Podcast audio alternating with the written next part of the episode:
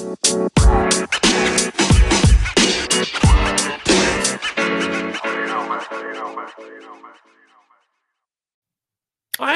hey, hey, everybody, it is Tim Gillette, and we're here with another Tim Gillette show. That's right, it's a show that's named after me, but it isn't about me. I love that when I get to do a podcast like this because everybody's like, what do I do for a podcast?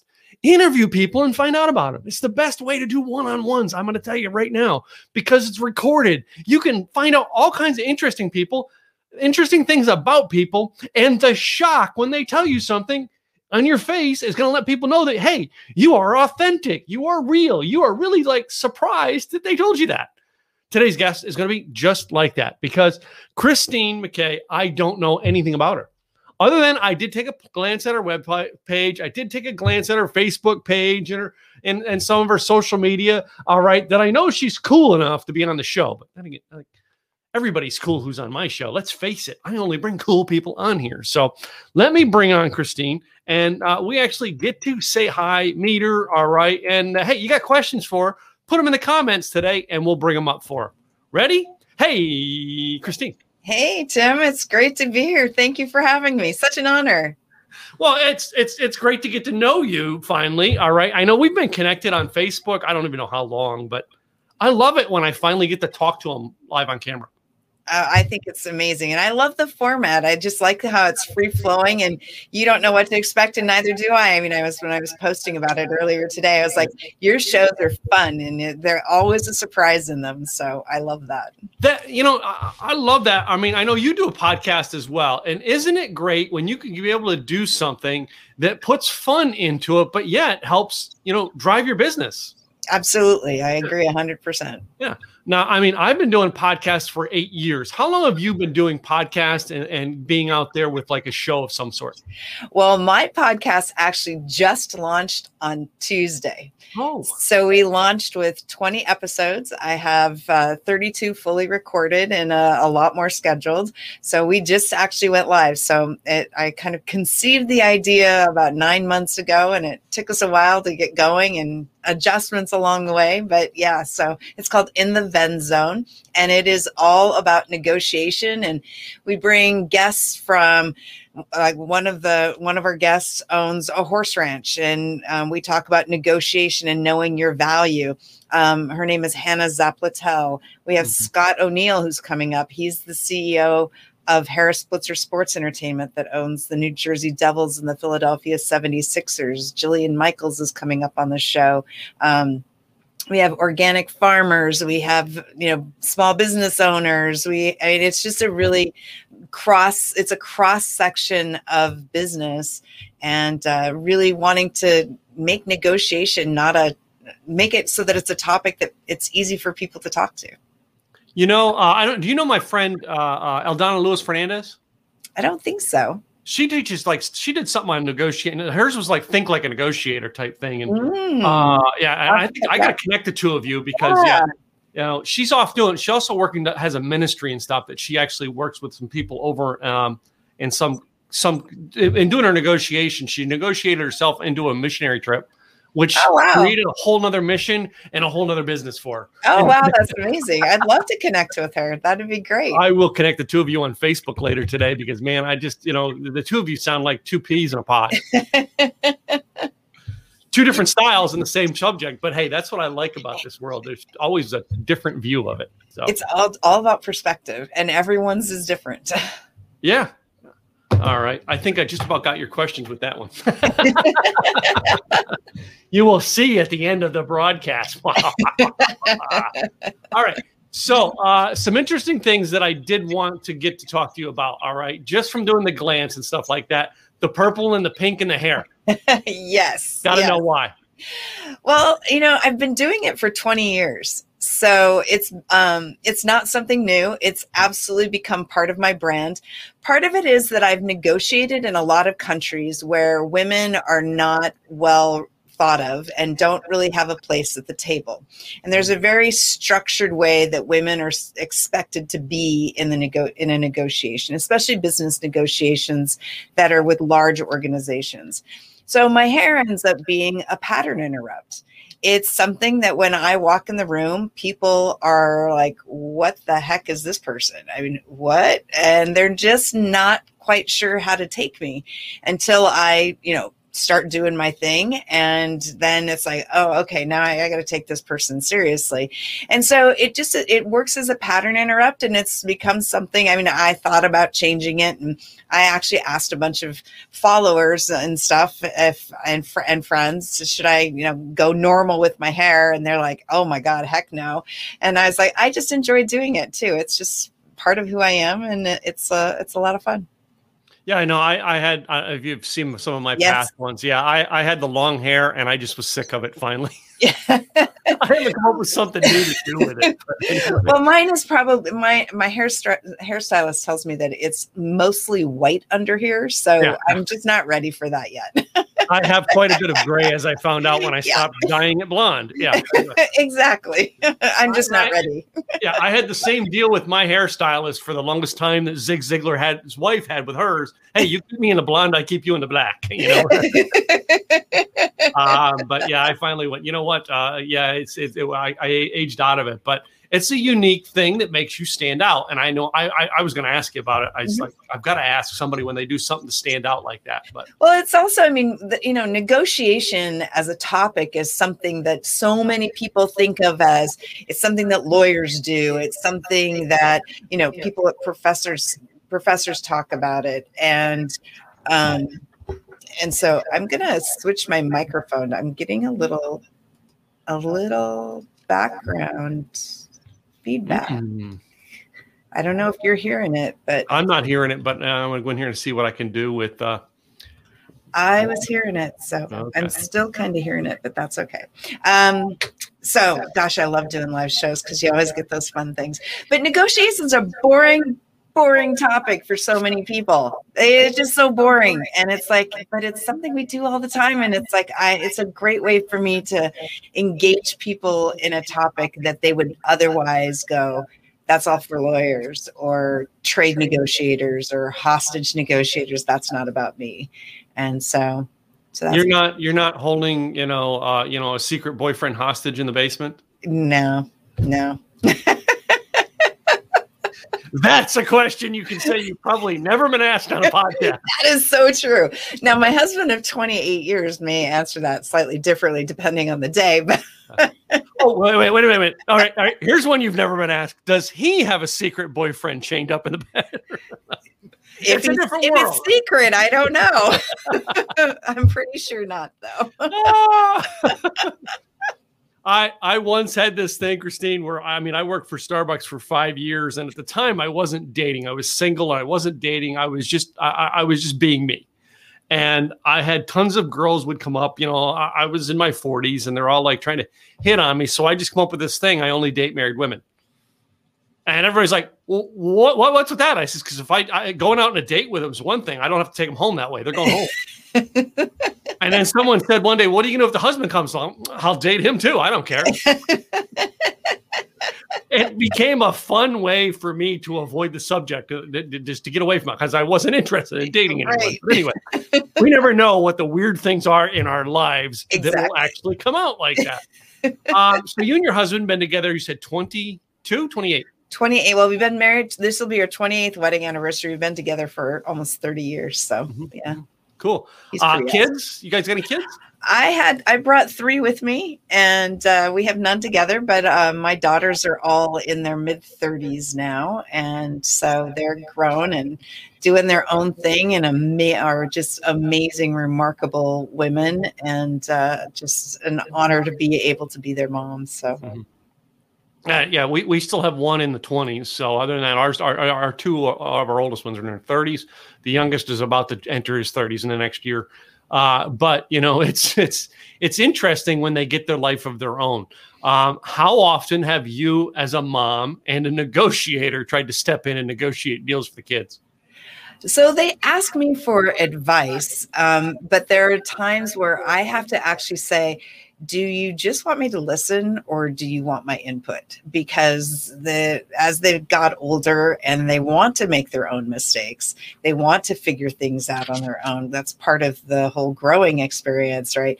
And there would be times when i was kind of trying to cheat them out of that growth opportunity by mm-hmm. giving them advice when they didn't want it. So now we have kind of this thing where we try i, I try to ask them if they want my opinion or if they just want me to shut up and listen. And, and that that works a lot better. They're probably at least a couple of them may be watching now. So oh, oh, okay, yeah. Oh, so, so, we can really talk about them since they're yeah, exactly. They're yeah, yeah, Um, you know, it's it's. I, I, say, you know, you know, kids are some of the greatest things that were will will get you in trouble, or uh, you know what I mean, or will help you really grow up to be a parent. Um, my daughter, when she was, I don't know, probably about eight, seven or eight years old, you know, I, I worked nights at the time, and uh, you know, I mean, her mom would uh, would get her up in the morning, and she hated to eat breakfast, like her dad hates to eat breakfast. Uh, so one morning she decided she comes in, and you know, mom's yelling at her to eat breakfast. She comes in, and mommy, I, I finished my breakfast. Can I take the trash out for you today? and I heard that, and being a parent, you want to go. One side of you wants to go, honey, that's not how you talk to your mom, and the other side of you wants to go, this is how you really do it. yeah, that's hilarious. I mean, I often talk about how kids mm-hmm. are kids are great negotiators, and and when the thing that kids are really good at is that they they know how to negotiate where you're at. Mm-hmm. So they ask you as the dad, you know, as dad, they ask you one way, they ask mom a different way they ask grandparents a different way they ask teachers a different way. And somewhere along the line we kind of lose that and we start falling into this trap of asking for things the same way over and over again. And that's one of the things we talk about in our programs is how to ask for things in a different way using different negotiation styles because you know nobody teaches us how to do that as we get older. So but kids are great. They're great they've taught I've learned so many lessons for mine as well as others. So did uh did your uh your path in negotiation come with the fact that you know I mean you learned some some negotiation, shall we say, tricks when you were a kid? Um, I definitely was always somebody who, if I saw something I didn't like and I wanted to change, ch- mm-hmm. wanted it changed, it always ended up getting changed. Even at the school level, I did that. Um, I I don't know that I learned tricks so much it, as, and I think that I actually really refined my negotiation as I got older mm-hmm. and would put myself in a position where I was listening more effectively than I did when I was in my youth. In my youth, I was kind of the bulldozer and the bull in the china closet who just kind of was like, I want this to be different. And so I'd go m- make it so. Uh, as I got older, I've learned that that's not you know that that's not the way to, mo- to, to win friends and influence people mm-hmm. necessarily and so i've learned different styles and different approaches to to getting things done have um you know i mean in, in, in, your process of learning have you made an enemy or two along the way um I, know, that's, that's I, don't tough, know. That's tough to say on a on a live show. Well, no, no, no, no. I mean, yeah. that's interesting. I mean, I, I, I don't know. I don't know about the word enemy. Um, I mean, it, it's such a loaded word. Um, I mean, there's certainly a lot of people who don't like me.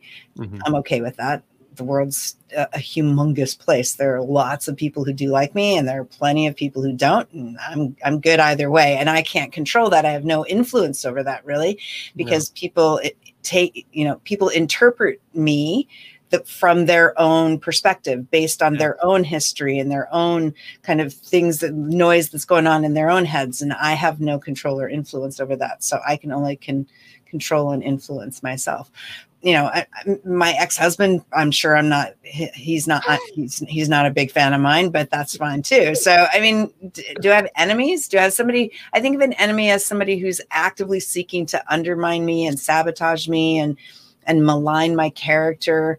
I don't know that I have any enemies, but, but I definitely have people don't like me. But, but, but how about we, we, shall we say PC it a little bit? Have you lost a friend or two because of it? Um, it's possible. Um, I, I, and what you what you'll discover in this kind of line of questioning is I'm not necessarily very. I kind of feel that people come into my life for a moment, mm-hmm. and sometimes that moment is very very short, and sometimes that moment is very very long. But when they leave my life, I don't spend a lot of time reflecting on what caused them to leave. Oh, okay. Yeah. So uh, it's for me, it's when somebody leaves my life, it, and there's, I mean, there's sure there's a reason for it.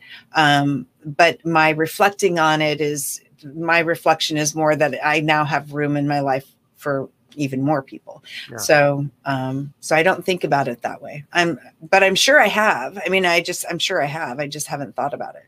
Hmm. Interesting so, question. Yeah, I mean, yeah, it's it's it's it's a. I didn't think I was going to go there, but again, I never yeah, know. I love it. Start this. uh, so, uh, you know, let me get into now. I mean, you teach negotiation, or are you actually a, a, like someone who helps people negotiate? Explain what it is that you do in your business.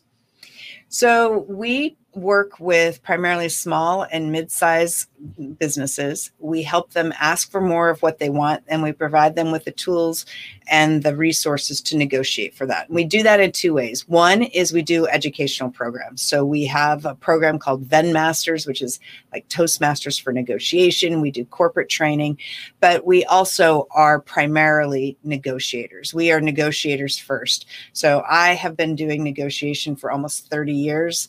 I've negotiated negotiated with half the Fortune 500 uh, across 53 countries and hundreds of small and mid-sized companies. Um, and we're not attorneys. Uh, we are business negotiators. Revenue's great, but profit's better.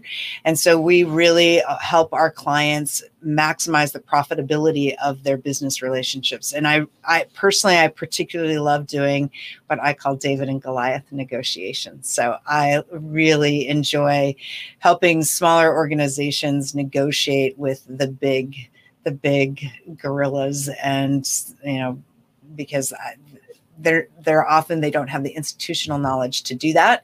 And because i've negotiated with so many of them i know how large organizations typically buy and how they sell. And i know most of their contracts. So that's a, that's a, it's a fun thing to be able to help a business grow through those kind of relationships and doing them effectively now, I mean, uh, now, now to get this much knowledge into it, was it uh, a learn as you go industry, or did you take something in college or, or school that helped you realize this is what I'm going to be good at?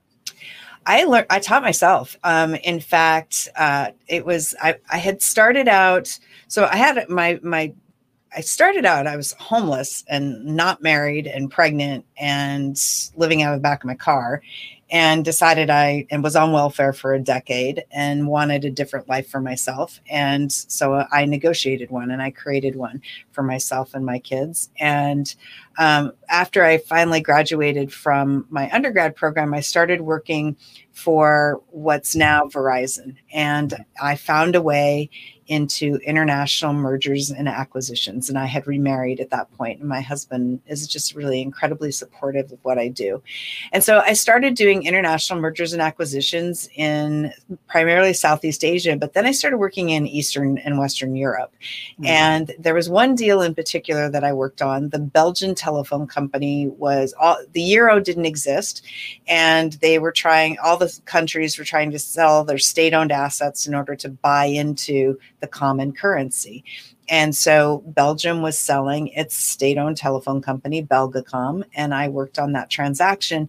And it was my company, British Telecom, and Tele Denmark. And my job was to get all three companies and all of their advisors to agree to a single number to include in a bid document proposal to Belgacom and to the Belgian government. And I did that. And it was a lot. It was like 30, 40 different constituents that had to come into play and get to agreement and alignment.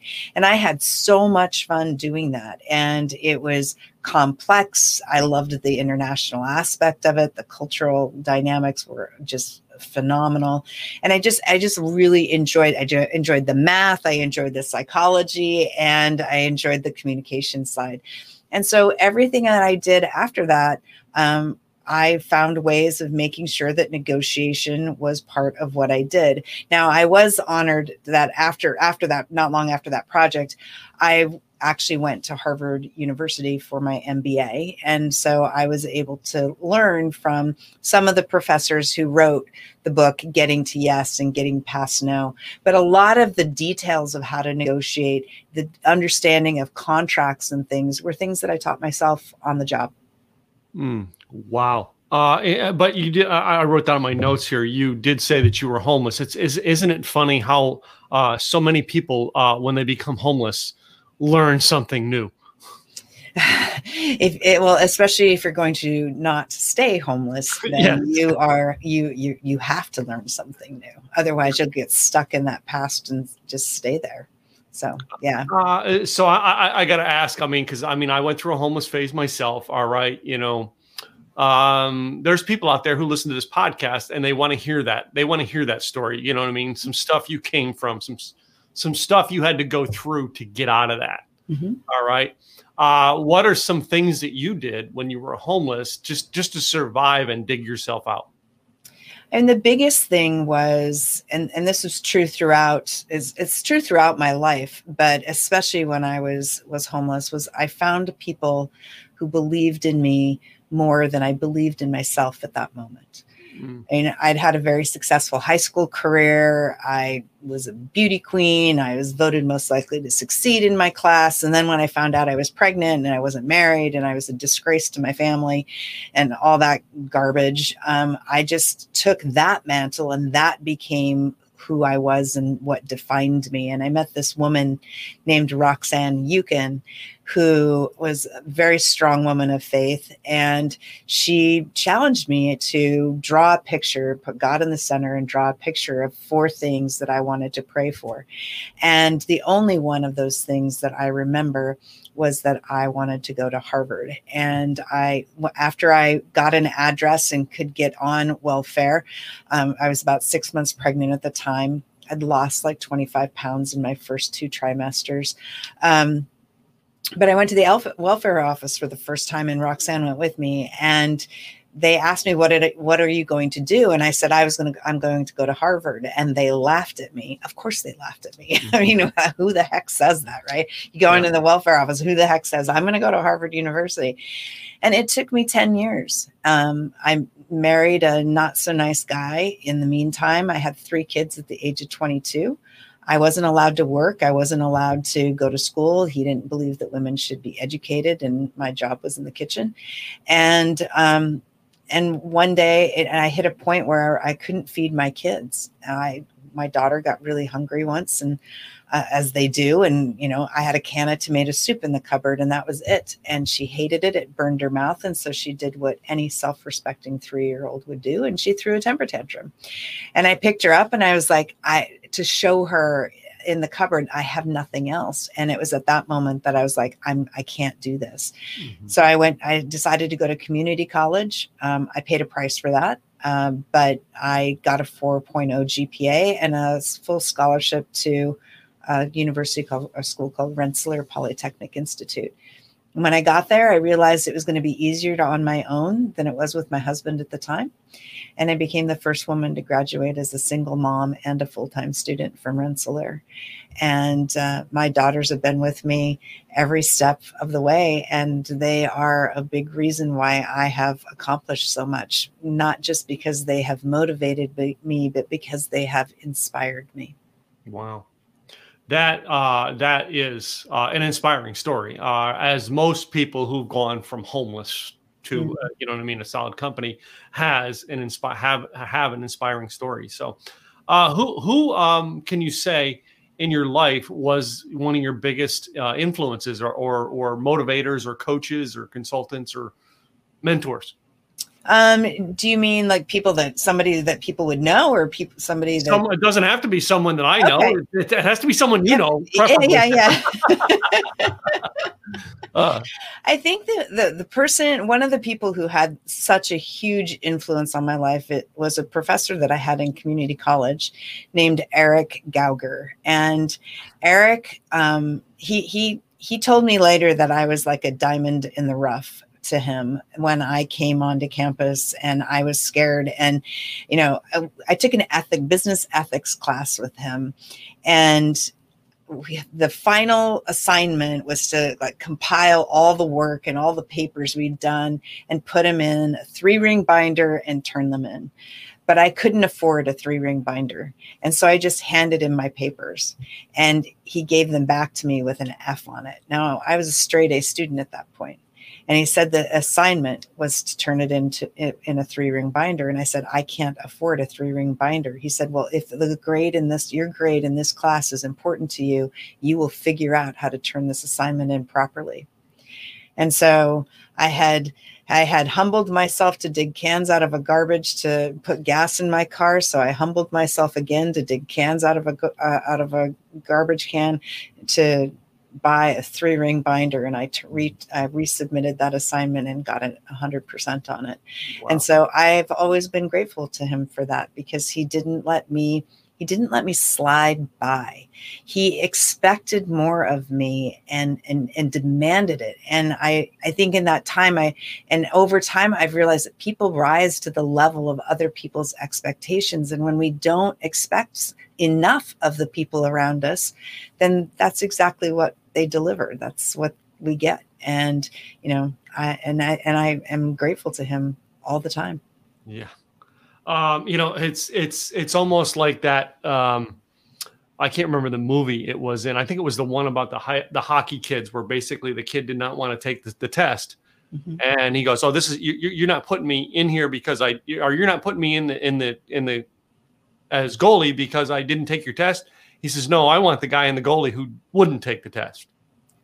You know what I mean? It's like they they they put that sign to you to make you go, "Oh, I got to get up and take control of this. I can fix this." yep. exactly. Exactly. Interesting, interesting concept there. I mean, yeah, and all of us have a very interesting story. Yours sounds great, and it's great that you had like a mentor like that. Um, I guess that because uh, the other question I almost always ask is: Is there one statement or one one thing that a mentor said that still sticks in your mind? And you know what I mean? me, that me, I have a, a whole thing from you know what I mean when I was 20 years old of a boss telling me to take ownership of my job like I own the business and it mm-hmm. Everything I've ever done, I take ownership because of that. In your case, is that story the same for the one thing, or do you have something else that's like that driving sentence that keeps you going? Um, I think that one of my mentors once told me to, he, he said to me, he said, Christine, you come into a situation and you sum up the situation very, very quickly. I can diagnose the situation and I can figure out how to uh, fix a situation very, very quickly. Mm-hmm. But he did challenge me, and this was, I was much, much younger. And he's like, but you've got to be careful not to take them out at the knees.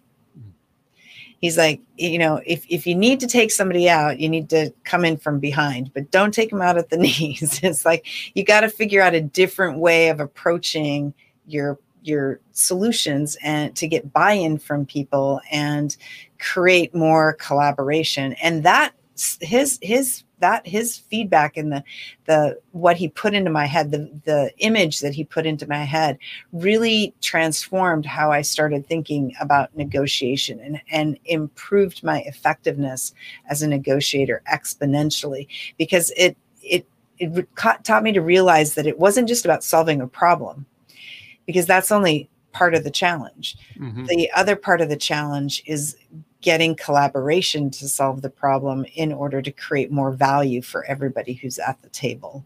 And it was because of him that I was able to do that more effectively. Cool, cool, interesting. Um, yeah, and and you know, sorry, I had to stretch a little bit.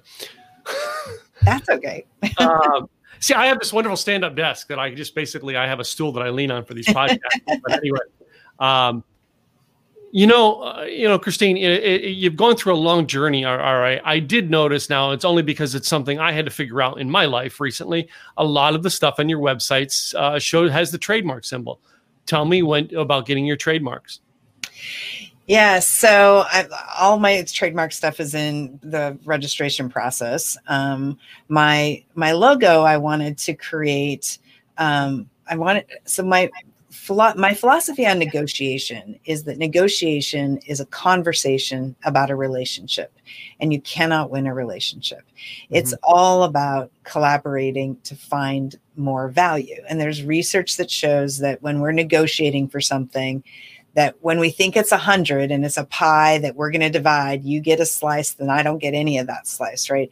But the reality is, is that it's actually 142, not a hundred. We miss because we're so focused on what's in front of us, we miss value opportunity. So I came up with the Venn diagram as a way of um, understanding or depicting that negotiation happens at the intersection of common common ground. It represents common ground, mm-hmm. and you know there's there's always party A and party B, and then there's always an invisible negotiator at the table, whether you're buying a car and you're at the dealership by yourself and your spouse is in your ear, whether you're in business and your boss is in your ear, right? There's always an invisible negotiator. So that's part of it. And it's also that there are kind of three quarter aspects to negotiating. One, you got to get clear on what it is that you do. Two, you have to figure out how to ask effectively and then three, you have to be engaged over the lifetime of the relationship. Mm-hmm. And so it, the diagram just kind of fig- kind of brings all that together. And so Venn is in everything. It's it's very much a part of our our trademarks on all the things that we do, and uh, our Venn Pro services, our, our negotiation services, and our Venn Masters programs. Uh, whether they're for uh, individuals or, or corporate, um, are it's really kind of Toastmasters for negotiation, cool. and so that's how that's that's that's where that comes from. Uh, you know, and, and, I asked that about trademarks. I had to learn the hard way about trademarks over the last couple of years. Mm. My last name is Gillette. Yes. A trademarked name. Yeah. We're just yeah. going to leave it at that when we talk about trademarks. That's why we yeah. went. That's that's mine. So I just got simple, easy marketing. Yeah. So, uh, but that's it. I mean, I seen the process, and I, I thought maybe you were going through the process, and and what made you go through it because so many people are not trademarking what they do and understanding the concept is you know you've got to have some of the stuff you know down yeah, uh, it's huge. I mean, Venn is like my my podcast is in the Venn zone. Yep. Um, you know, my book, uh, my I have a book that'll be coming out soon, and we're, Venn Press is publishing it, and so you know, it's so yeah. If you are going to invest your time and energy in building a brand, mm-hmm. then you better get it registered as a trademark. Yeah, uh, uh, truthfully, all right. And who did, who did you use to get help get your trademark? I have an attorney that I that I work with the in Washington D.C. that's helping me with all that stuff. So. so. So one of my former mastermind members is the trademark and patent attorney for Shark Tank, but I had a friend of mine from Canada do mine. uh, yeah, it's like people are like, wait a minute, yeah. Uh, you, you know, have to do them yourself. They're actually not that complicated. They're not. Um, I did mine, and I use this guy in Canada who's who's spoken on my stage, and basically, uh, it's a it's a fee for him. I other, other than the fee I pay him, it's a government fees is all I ever have to pay, and he guarantees it. In other words, he does the research before he even starts it. And in my case, he says I can 60% guarantee you're going to get it. So that means if I don't get it for you, I give you 60% of your money back. Right.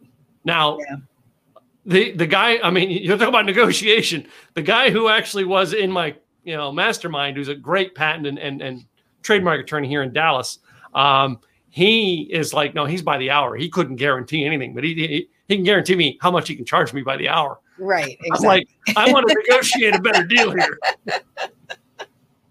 it's funny how we we learn things that what we want to do and don't do in life oh, um, yeah. So I, am curious. I mean, you you uh, you know the Venn negotiation has been a business now for the entire. Uh, how long has it been in business? You've been in business doing this. So we really started um, doing like building the business last year. Actually, okay. we really uh, really in March. so right, the pandemic hit, and it's like, all right, okay, now what? um, but last year we did. We worked with a lot of companies, um, a lot of smaller businesses, helping them restructure their leases. So we did a lot of retail work, uh, worked with retail companies and restaurants. Um, a lot of David and Goliath negotiations okay, there, yeah. and uh, you know to get them some relief on their on their rent. Mm-hmm. Um, which is really cool when you get when you're able to you know help somebody get six months of relief on their rent um, that's going to help them stay in business so uh, yeah um, you know, uh, or, or the fact I, I, thought it was very wise of you to go, okay, um, let's take another crack at being homeless. Let's start a business in the middle of a pandemic. So uh, my wife did. My wife works, she's working with a team uh, here in Dallas to start a whole other company to compete with her old company. Oh wow! In yeah. the middle of the pandemic, they started this. Yeah, figure that one out. I figure, I figure, you know, and I, and I just am really. I've been doing a lot of um, speaking. I love doing speaking, and it's like so. I'll start a speaking thing on, you know, speaking and training in in the pandemic too. So that was so that's good. So it'll it'll be a great story. well, yeah. I mean, I started my real estate company in the uh, in the bottom of the market, 2009. Yep. Yeah. And I know people who started their businesses in 2009 in the investment world who aren't around anymore. Oh yeah. Yeah, we're still here and and uh, all of the all of the investments we bought and bought with loans back then, we own now. That's you know, 11 years later, you know, and most people will not start in a down time and realize there's a way to work through this. All right. Being a negotiator, you've learned how to work through things, I take it.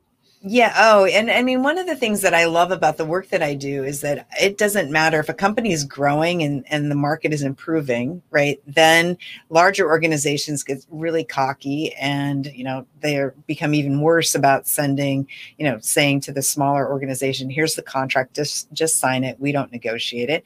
Or in a downturn, we've got, we've helped a number of clients um, recapture, uh, from accounts from payables that they owe that they can't pay and restructuring those and renegotiating that um, to you know from a liability perspective to renegotiating with suppliers to address reductions in um, purchasing capabilities and purchasing power. So yeah, so I mean, one of the things I love about the work that that we do is that it is it's kind of sits in any market. It, it doesn't matter which what the market is really doing. It's still whether it's growing or or contracting, there's still need for negotiation. So cool. Well, uh, you know, I mean, one of the closing questions I want to have ask here for you is uh, to those people out there who are trying to negotiate. Maybe it's anything from you know what I mean, a, a, a lease deal to a, a new business. The listeners today, somebody out there is negotiating something. What advice would you give to them? The first thing I'd say is be very clear on what you want. And that doesn't mean price. Mm-hmm. Price is typically in a really amazing negotiation. Price is an outcome of a negotiation, not an input. It's an output, not an input. Know what you want in terms of delivery. How fast do you want to? How do you fast do you want to get paid if it's a customer? Just know, go go through detail and read the contract, and don't assume that your attorney knows your business because they're in, in, in contracts 80% of the risk in a contract is business related, not legally related. And most attorneys don't understand your business. And so, you know, you know, it's you need to be able to understand the contract and what its impact is going to have on your company. And are those things that you're willing to do? Mm-hmm. Cool, cool. So, uh, what I want to do now is make sure everybody can figure out your website. How do they get a hold of you if they want to do business with you, hire you to speak, have you on their podcast? So, you can go to uh, www.venn and it looks weird because it's three N's in the middle. So, it's V E N N and then negotiation. Sure. So vennegotiation.com. And you can you can check out our podcast, um, which has a lot the blog for all the podcast episodes are there. Um, the book is we have a page on the uh, press that you can check out the book that we have coming out soon, as well as learn about our products and services. You uh, you don't have uh, like a, a, download they can get for like a negotiation guide or something like that. Yes, okay. yes. There, there's absolutely. Uh, you can type your contact information in and we'll send you uh, the seven keys to successful negotiation. And you can take a quiz to learn what your default negotiation style is, which is That's always cool. fun. Yeah. And uh, there's a video that goes with it when you get your results. So you can learn a little bit about kind of who you are as a negotiator. Yeah. That is so cool that you actually have that stuff on there. I always like to find out what the free giveaway is because most people are like, uh, I don't know what to do for a free giveaway. Uh, how about like a seven steps to negotiation for since you're, I mean, I can come up with like that. Yep. That's why I'm in the consulting business. exactly. Um, well, it's been great having you on the show, Christine. I just, I, I, I got to close out with one thing. It's my, my infamous nine questions or nine questions for you. Uh, this or that, or it's a little game I like to play. I learned from Sammy Hagar. Yep. Uh, I'm cooler Let's than Sammy it. Hagar. I'm younger. um, so basically, uh, some of these are, you know, a choice, one or the other. Uh, some of them we have a conversation around them, some of them may not. All right. We're going to go with it and find out as we go along. So, Let's do it. all right. I start out this one with everybody, and that is the easy one Star Wars or Star Trek. Star Trek. Okay. Kirk or Picard. Picard. So you were in the next generation crowd. Oh yeah, I love the next generation. Yeah. Yeah. Okay, cool. um, my next one here is a little bit one I've started to pull in late, lately, and that is you got a choice to have a friendly fight at your uh, local picnic water balloon fight or snowball fight. Water balloons. I've gotten to anybody to take me on the snowballs yet. They're like, Yeah. they're still thinking snowballs are them loaded ones from the Philadelphia Eagles. No, snowballs implies there's cold weather. I live in Southern California. no, I left the, the I left the cold climates. no. I moved here. I moved to Texas from Pennsylvania. Yeah, I get it. Yeah. so, uh, next one here is if you're riding in the car you, nowadays, are you listening to a podcast or music? I don't listen to anything in the car. Nothing. Nothing. I love the sound. I love rolling the window down and just listening to the sound of the world kind of zipping by. My husband and I love to do long road trips. We'll put 900 miles a day on the car, and uh, we don't listen to anything. We just So, sit, like- we sit like- and visit and just chill. That Super song from Disturbed and uh, uh, um, I love Car- Car- Carmen or Simon and Garfunkel, "The Sound of Silence." Oh God, I love that song. Disturbed's version is is actually, in my opinion, much better than Simon and Garfunkel. to me, Disturbed's It's version so of that good. song, by the way, it's just because I was thinking "The Sound of Silence" because I love the song number one, but you said that you're like you're listening in silence. I'm like, oh, you love the Sound of Silence. Um, but Uh, yeah, Disturbed's version of that is by far the best recreated song in history. It's so good. Oh God, if if if the if people listening haven't actually heard it, oh my God, you've got to go listen to that. It's so incredibly powerful. I would play it, but I would get shut down with them. Yes, with trademark and copyright and yeah, all sorts of things. All Yeah. the bells and whistles would go off. yeah. So uh, now I'm going to move into food products: hamburger or taco. Tacos. All right. Do you have like a certain taco out there in Southern California you're doing? Oh, there's this little hole in the wall place by LAX called El Tarasco. And oh God, it's so good. They actually deep fry them. so it's terrible for you, but it's so good. Okay. And where, I like I do. I'm a, uh, the one place in LA I come to is LAX for speaking all the time. It's it's right off of it's right on Sepulveda. Just I mean, it's like a mile or a mile and a quarter from the airport. north or north or, or south. Uh, uh north, I think. North. Okay. Yeah, north. Yeah.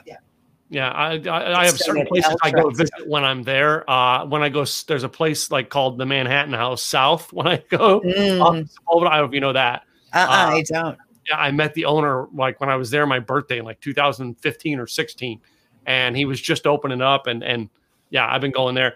But like all those little places I look for now that Uber's out. When I'm at a conference, I don't eat at the hotel. I take a night, hop an Uber, and go to someplace. Yeah, So- exactly. No, El- El Tarasco is very, very good. We've been going there for 10 years and they know us when we walk in and it's it's awesome.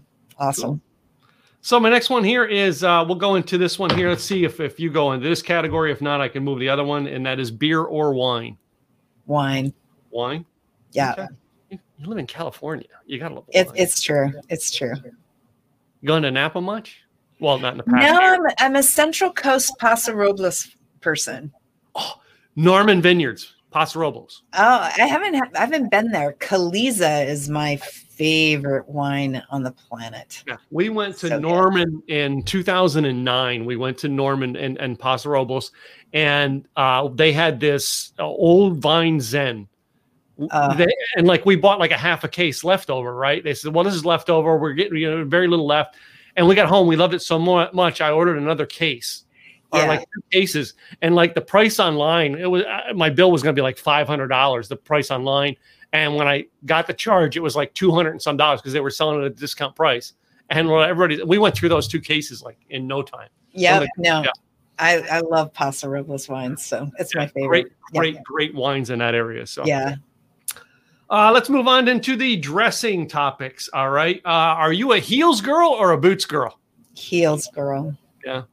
Go ahead. Show us the heels you have on. No. Oh no, today actually I'm not wearing them. but usually it's actually very unusual. Usually I get I get teased, uh, especially when I speak at women's events and everyone you know throws their flip flops. Today I'm barefoot, but uh, usually I'm wearing like four to five inch stilettos. So that's even at home, even at home. It Oh, me feel professional. I just I just it's part of my business attire usually.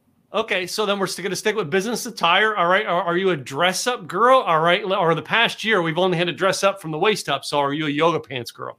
No, I'm actually today. Actually, I'm wearing white jeans on with this top, but this Mhm. top is long and kind of flowy. But I wear dresses and I dress up for the office to this every day, even when. And I, it's actually especially important for me when I'm home that I dress up. Mm. And uh, I, it's very unusual that you'll see me in sweatpants. I have a ritual at the end of the day where I change into my yoga pants, Yeah. but during and, and I'm at my desk at four o'clock in the morning usually. So I, I usually, you know, work for an hour and then I get dressed and ready. And so, so, yeah, that's like my wife and I. We have it's like the after dinner. We go put pajamas on. That's like a practice. That's a sign that we Yeah. we're done. All right. Once the pajamas come on, I'm not. I can't come up and be back on camera because I work exactly. in the house. Uh, she works out, but and she comes home dressed up.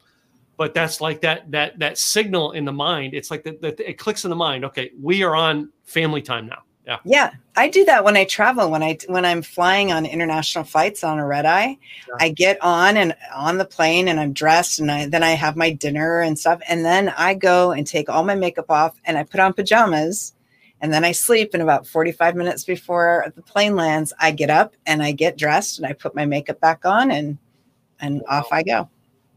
I've not done international flights, but like uh, when I travel, uh, you know, what I mean, I do this. The, I do the thing after dinner. I come to my room, and and you know, I, I'm mostly in the U.S. I do the same thing. I put pajamas on, and I'm relaxed. Um, you know, and, and it's that's uh, I'm in for the night. So, Yep, I'm the same Um, way. so my last two questions are the controversial ones that I ask everybody, and uh, some of these have gra- gra- gained some of the most notorious uh, answers. But Yep. the next one here is the toilet paper on the roll. Does it go over in your house or under? Well, in honor of Seth Wheeler, who is the patent holder for toilet paper.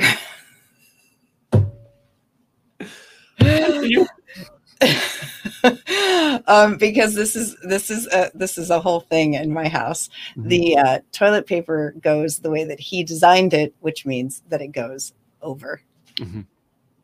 Um, I, that's that's probably the most, uh, um, shall we say, descriptive terms. All right, you've got it down to the proper answer and all. There's a lot can be said about a person about how they answer that question. By the way, oh yeah, absolutely. um, yep, absolutely. it's it's funny because the, the the most interesting answer I've had before yours was uh, Cami Baker out of uh, New Hampshire, who basically said, "I'm a single girl. If I go to a guy's house three times in a row and change that toilet paper from under to over, I break up with him. This relationship is going. Yeah. Yeah, well, I went to school. The school I went to, Rensselaer, is in Albany, is in Troy, New York, and Seth Wheeler's from Albany, so he's kind of a, a recognition. I think is, I know he pat it's like four hundred and fifty thousand number patent or something like Yeah. that. So yeah, but it's over. So the last one that I get to ask, and I realize that sometimes people criticize me for asking this one of ladies, but you take it however you want. I'm not implying anything, but boxers or briefs. Boxer briefs. And your husband is in there taking notes. Oh, I buy my husband's underwear. I don't let my wife buy my underwear. I let her wash them for me, but I don't let her buy them for me. No, so my husband, for our entire relationship, whenever me or my daughters asked him what he wanted for Christmas, he's always said socks and underwear. That's it.